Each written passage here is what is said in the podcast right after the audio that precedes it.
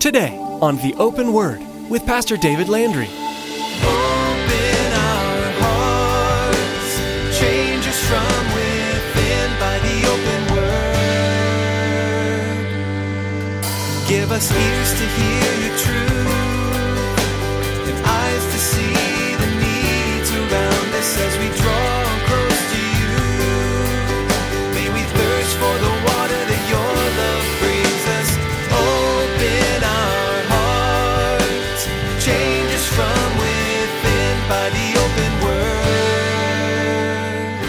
the desire is good, but the desire is not enough.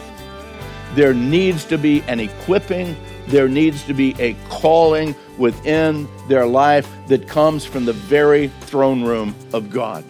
The desire is good, but the desire is not enough because there are also requirements. Requirements, again, that are set forth within the Word of God, just as Paul gives us here. And as a matter of fact, Paul in, in 1 Timothy chapter 3 there, he gives us 17 different requirements that he has listed.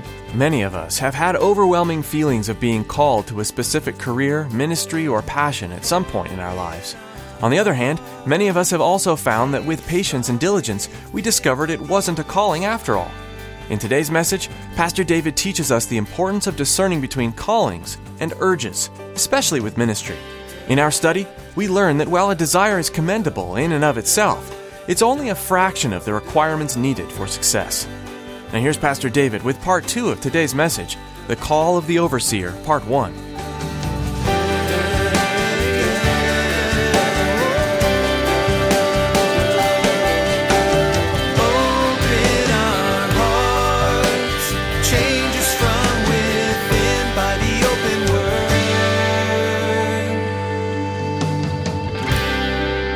If the desire is to lord it over some, hey, I want to be a pastor so I can be in charge.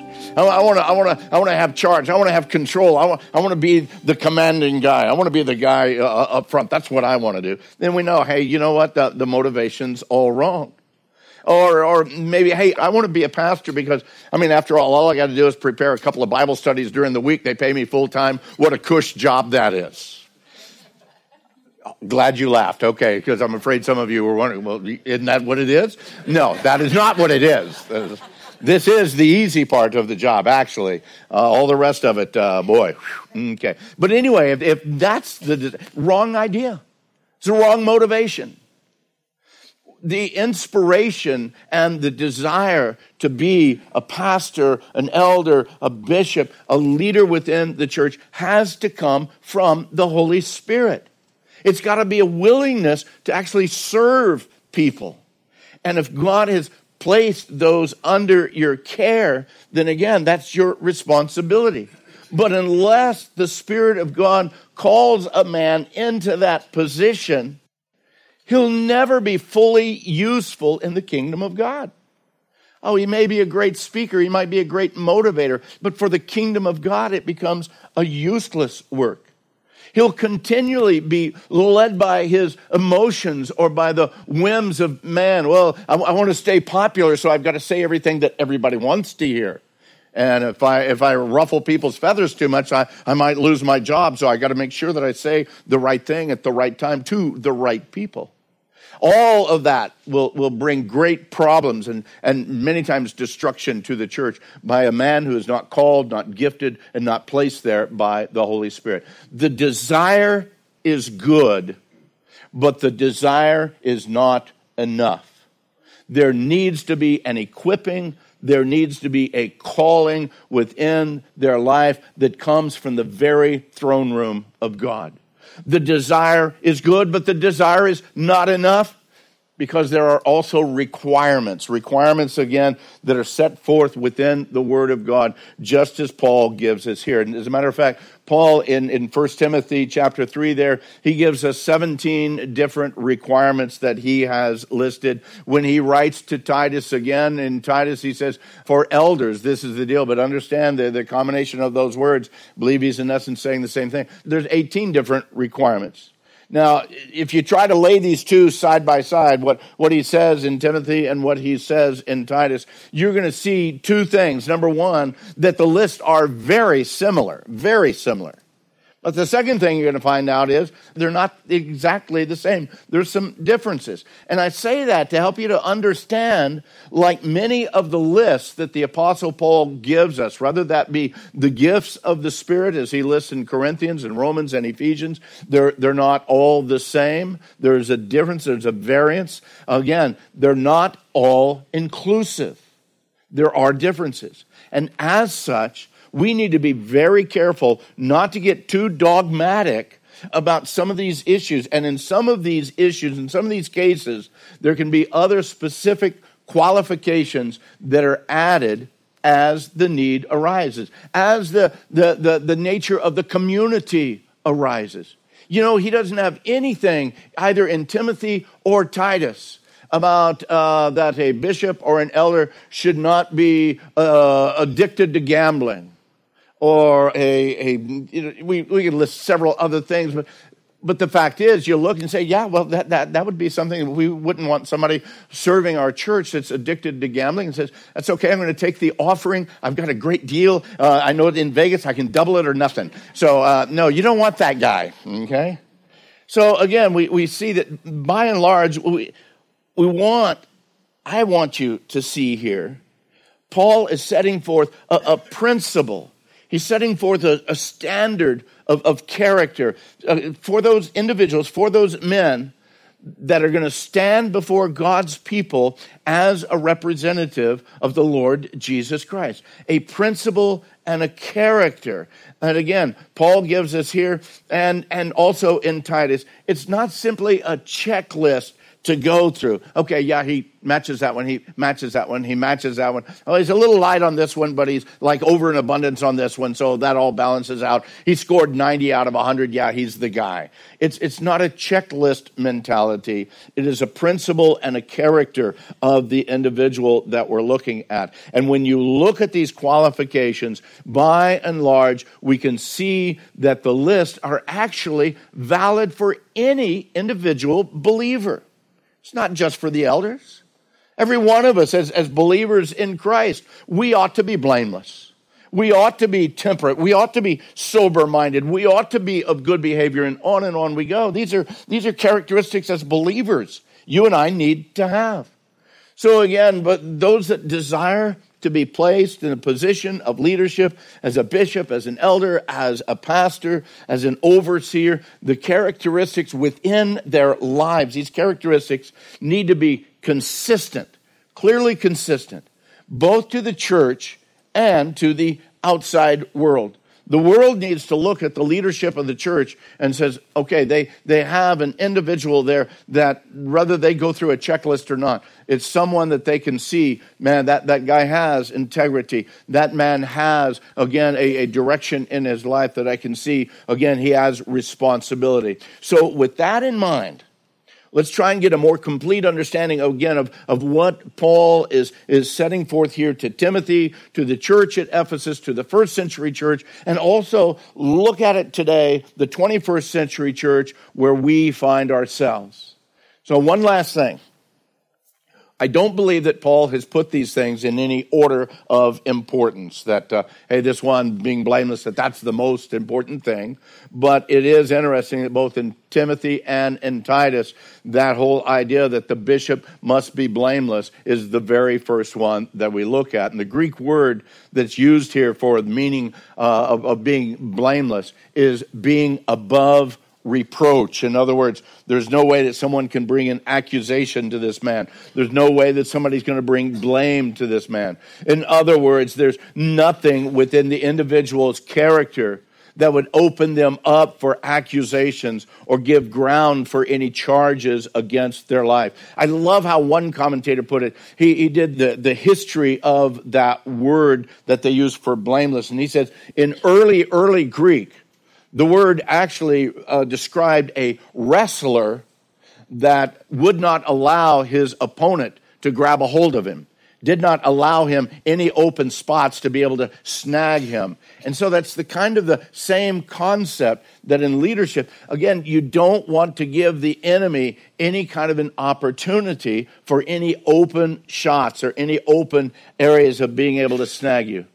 Now, being blameless, the next characteristic is one that's actually caused much consternation, a lot of misunderstanding, and a lot of fret through the years. Paul says that the bishop must be the husband of one wife, the husband of one wife. Now, gang, through different denominations, through church groups, through commentators through the years, they've interpreted this in a variety of ways. The unfortunate reality is, I don't believe that all of them have really remained true to the biblical context, nor true and unbiased in their literary interpretation. What does that word mean? What does it mean within the context? And believe me, as I've looked at this, the, the, the interpretations, they run a, a full course of, of understanding. They're all over the map. First of all, some believe, okay, an elder or a bishop, he has to be married. In other words, a single guy can't be a pastor or can't be an elder. You gotta be married. Paul says you gotta be the husband of one wife, so you have to be married. Others of them, they look at that and say, well, he can't even be a widower at that point in time. And what's really weird is I looked at this, different commentators, and through the years, the church in different ways, were all over on this thing. Some say, well, we don't want a man to be a widower unmarried because he has to be married. He has to be the husband of a wife. So if he's a widower, he needs to get married. And then on the other side over here is the church that says, well, no, if he was a widower, that means he had a wife before, and now he's getting a second wife. So now he's a husband of two wives. So no, he can't get married. And so it's so confusing. And they, they were literally at odds with each other. Some uh, said, well, he could have never been divorced. And regardless of the conditions, regardless of the timing of the divorce, even if they were divorced before he became a believer. You know, hey man, back when I was 19, I was married, but I didn't know Jesus. And I came to Christ at, at 28, but by that time I had messed my life up. I had gotten a divorce. We had a couple of kids and da da da da da. But now my heart is on fire. For, sorry, You've been divorced. That's it. You cannot be in the, in the ministry. You're, you're, you're disqualified for it.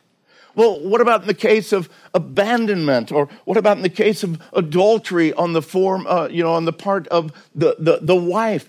Well, man, my, my, my wife, she ran around on me all the time. I wanted to serve Jesus, but she didn't, and she got involved in all kinds of stuff, and we finally divorced. That doesn't matter. Doesn't matter. You're divorced. You're disqualified.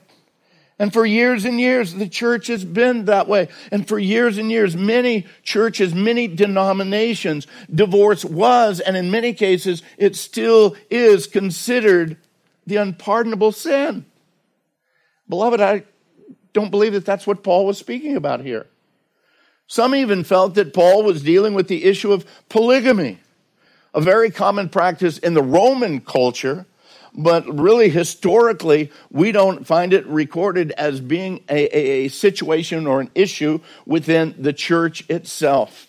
So all of these areas, the idea, well, you know, you, he has to be married. He can't be a single guy. The, the fact of being a widower, I, I don't think that that's what he's talking about. I don't even believe that divorce is the situation here. Literally, when you look biblically of what Paul said and the words that he used, literally what he is saying and what it should be interpreted is, is that a bishop or an elder or a church leader ought to be a one woman man.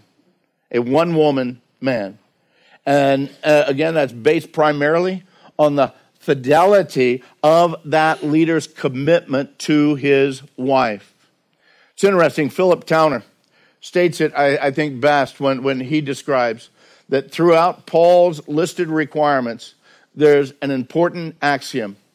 What one does or is in one's private life has consequences for the church.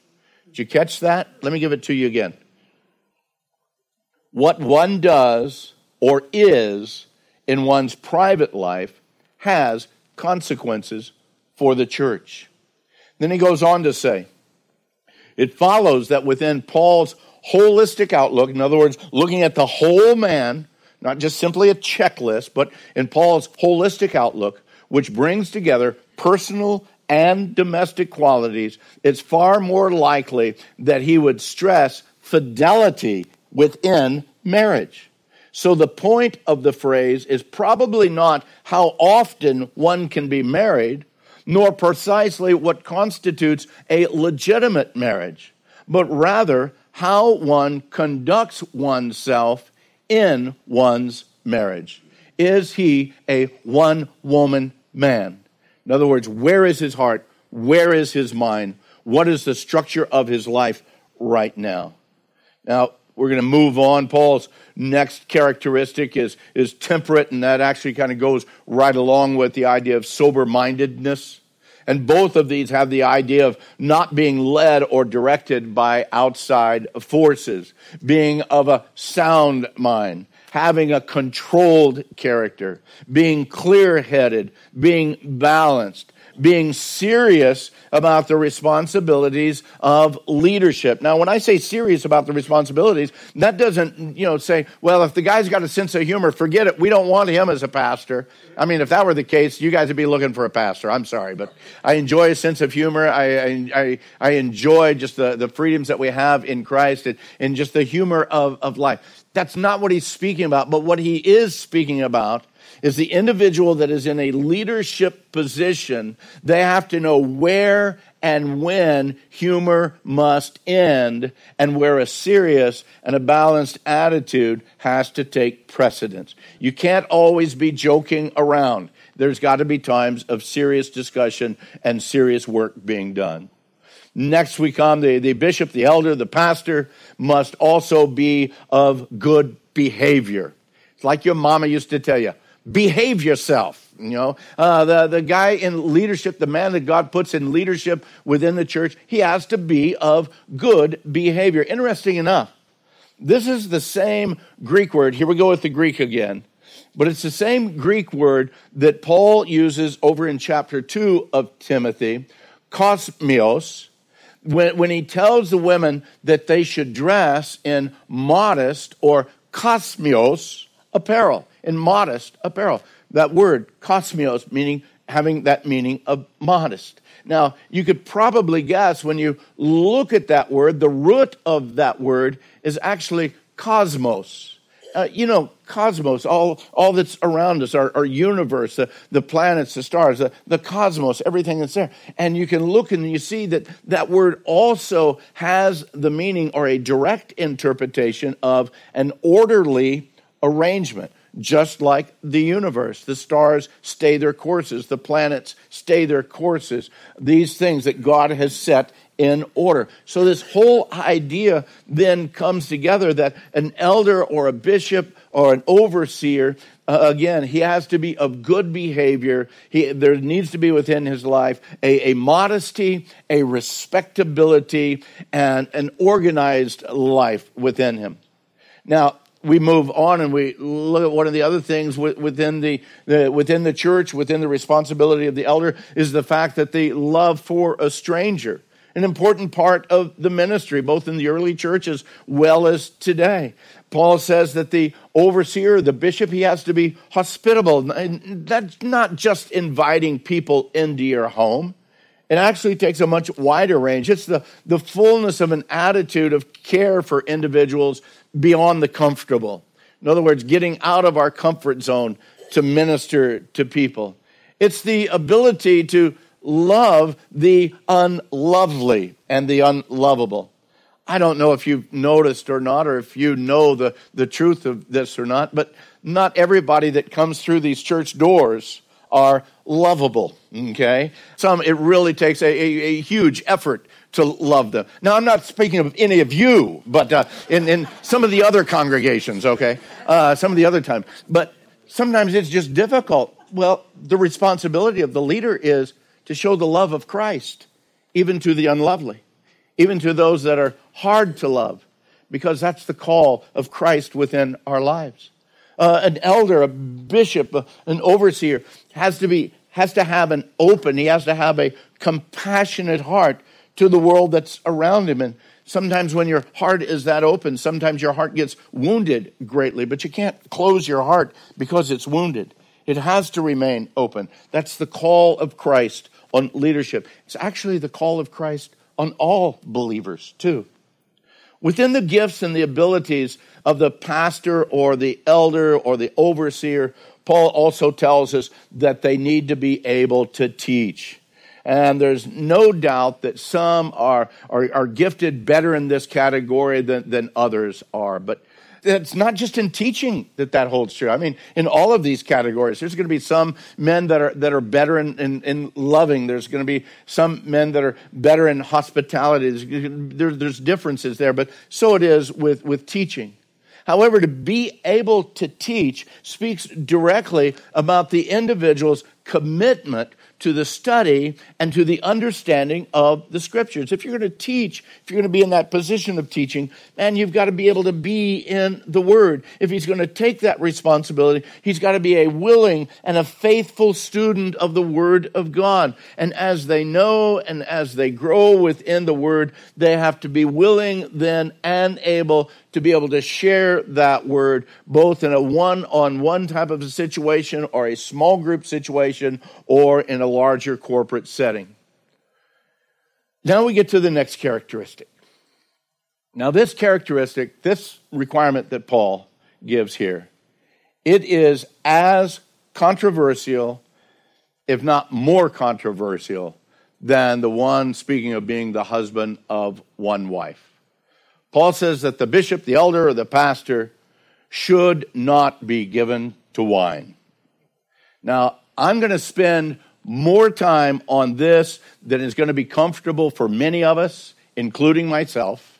But because I know that within this congregation, within those that are hearing this message, the, the, the, mixture of backgrounds, the, the mixture of traditions, the mixture of experiences, well, I, I believe that again, we need to cover this, we need to cover it well with a clear understanding. And again, the interpretation of this portion of the verse is as diverse as our culture is old. I mean, it, it goes the whole gamut. You could have come out of a tradition, a church tradition, where it's absolutely not an issue at all. You could come out uh, from another church tradition where it is very much an issue. To many, it is a very, very hot button issue, this whole idea of taking of alcoholic beverages. Regardless of what side of the fence you're on, I need you to understand, I want to be careful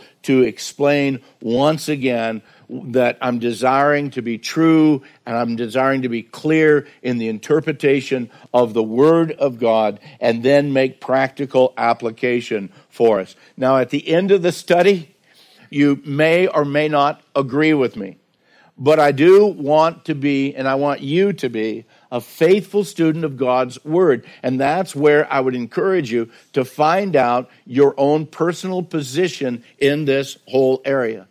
So let's look at this. A, a, a bishop uh, then must not be given to wine. The Greek word that Paul uses is per oinos. Per oinos. Per coming from para, coming alongside. Oinos, uh, again, speaking of wine. And it simply says, in this direct interpretation, staying near wine, or as is translated, given to wine.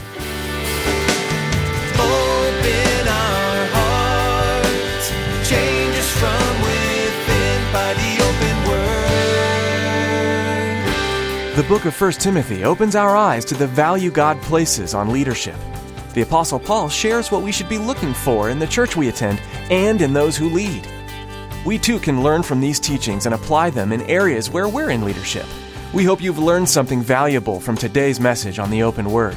We'd like to encourage you, if you haven't already, to find a local church that you can call home. Being a part of a faith community is essential for growing in your relationship with Jesus and offers you a place to share your unique gifts. With that in mind, here's Pastor David with a special invitation. I hope that today's message has encouraged you in your faith and given you a hunger to learn more about God. If you're in the Casa Grande area and are looking for a church to attend, I'd be honored to have you join us here at Calvary Chapel of Casa Grande. You can find directions and service times by visiting theopenword.com. Then follow the links to our church homepage. We welcome you to be a part of our time of worshiping our Savior and studying the words of the Bible verse by verse, growing closer to Him each week. Thanks, Pastor David. You'll also be able to get more information by calling 520 836 9676. That's 520 836 9676. Thanks for tuning in today to the Open Word.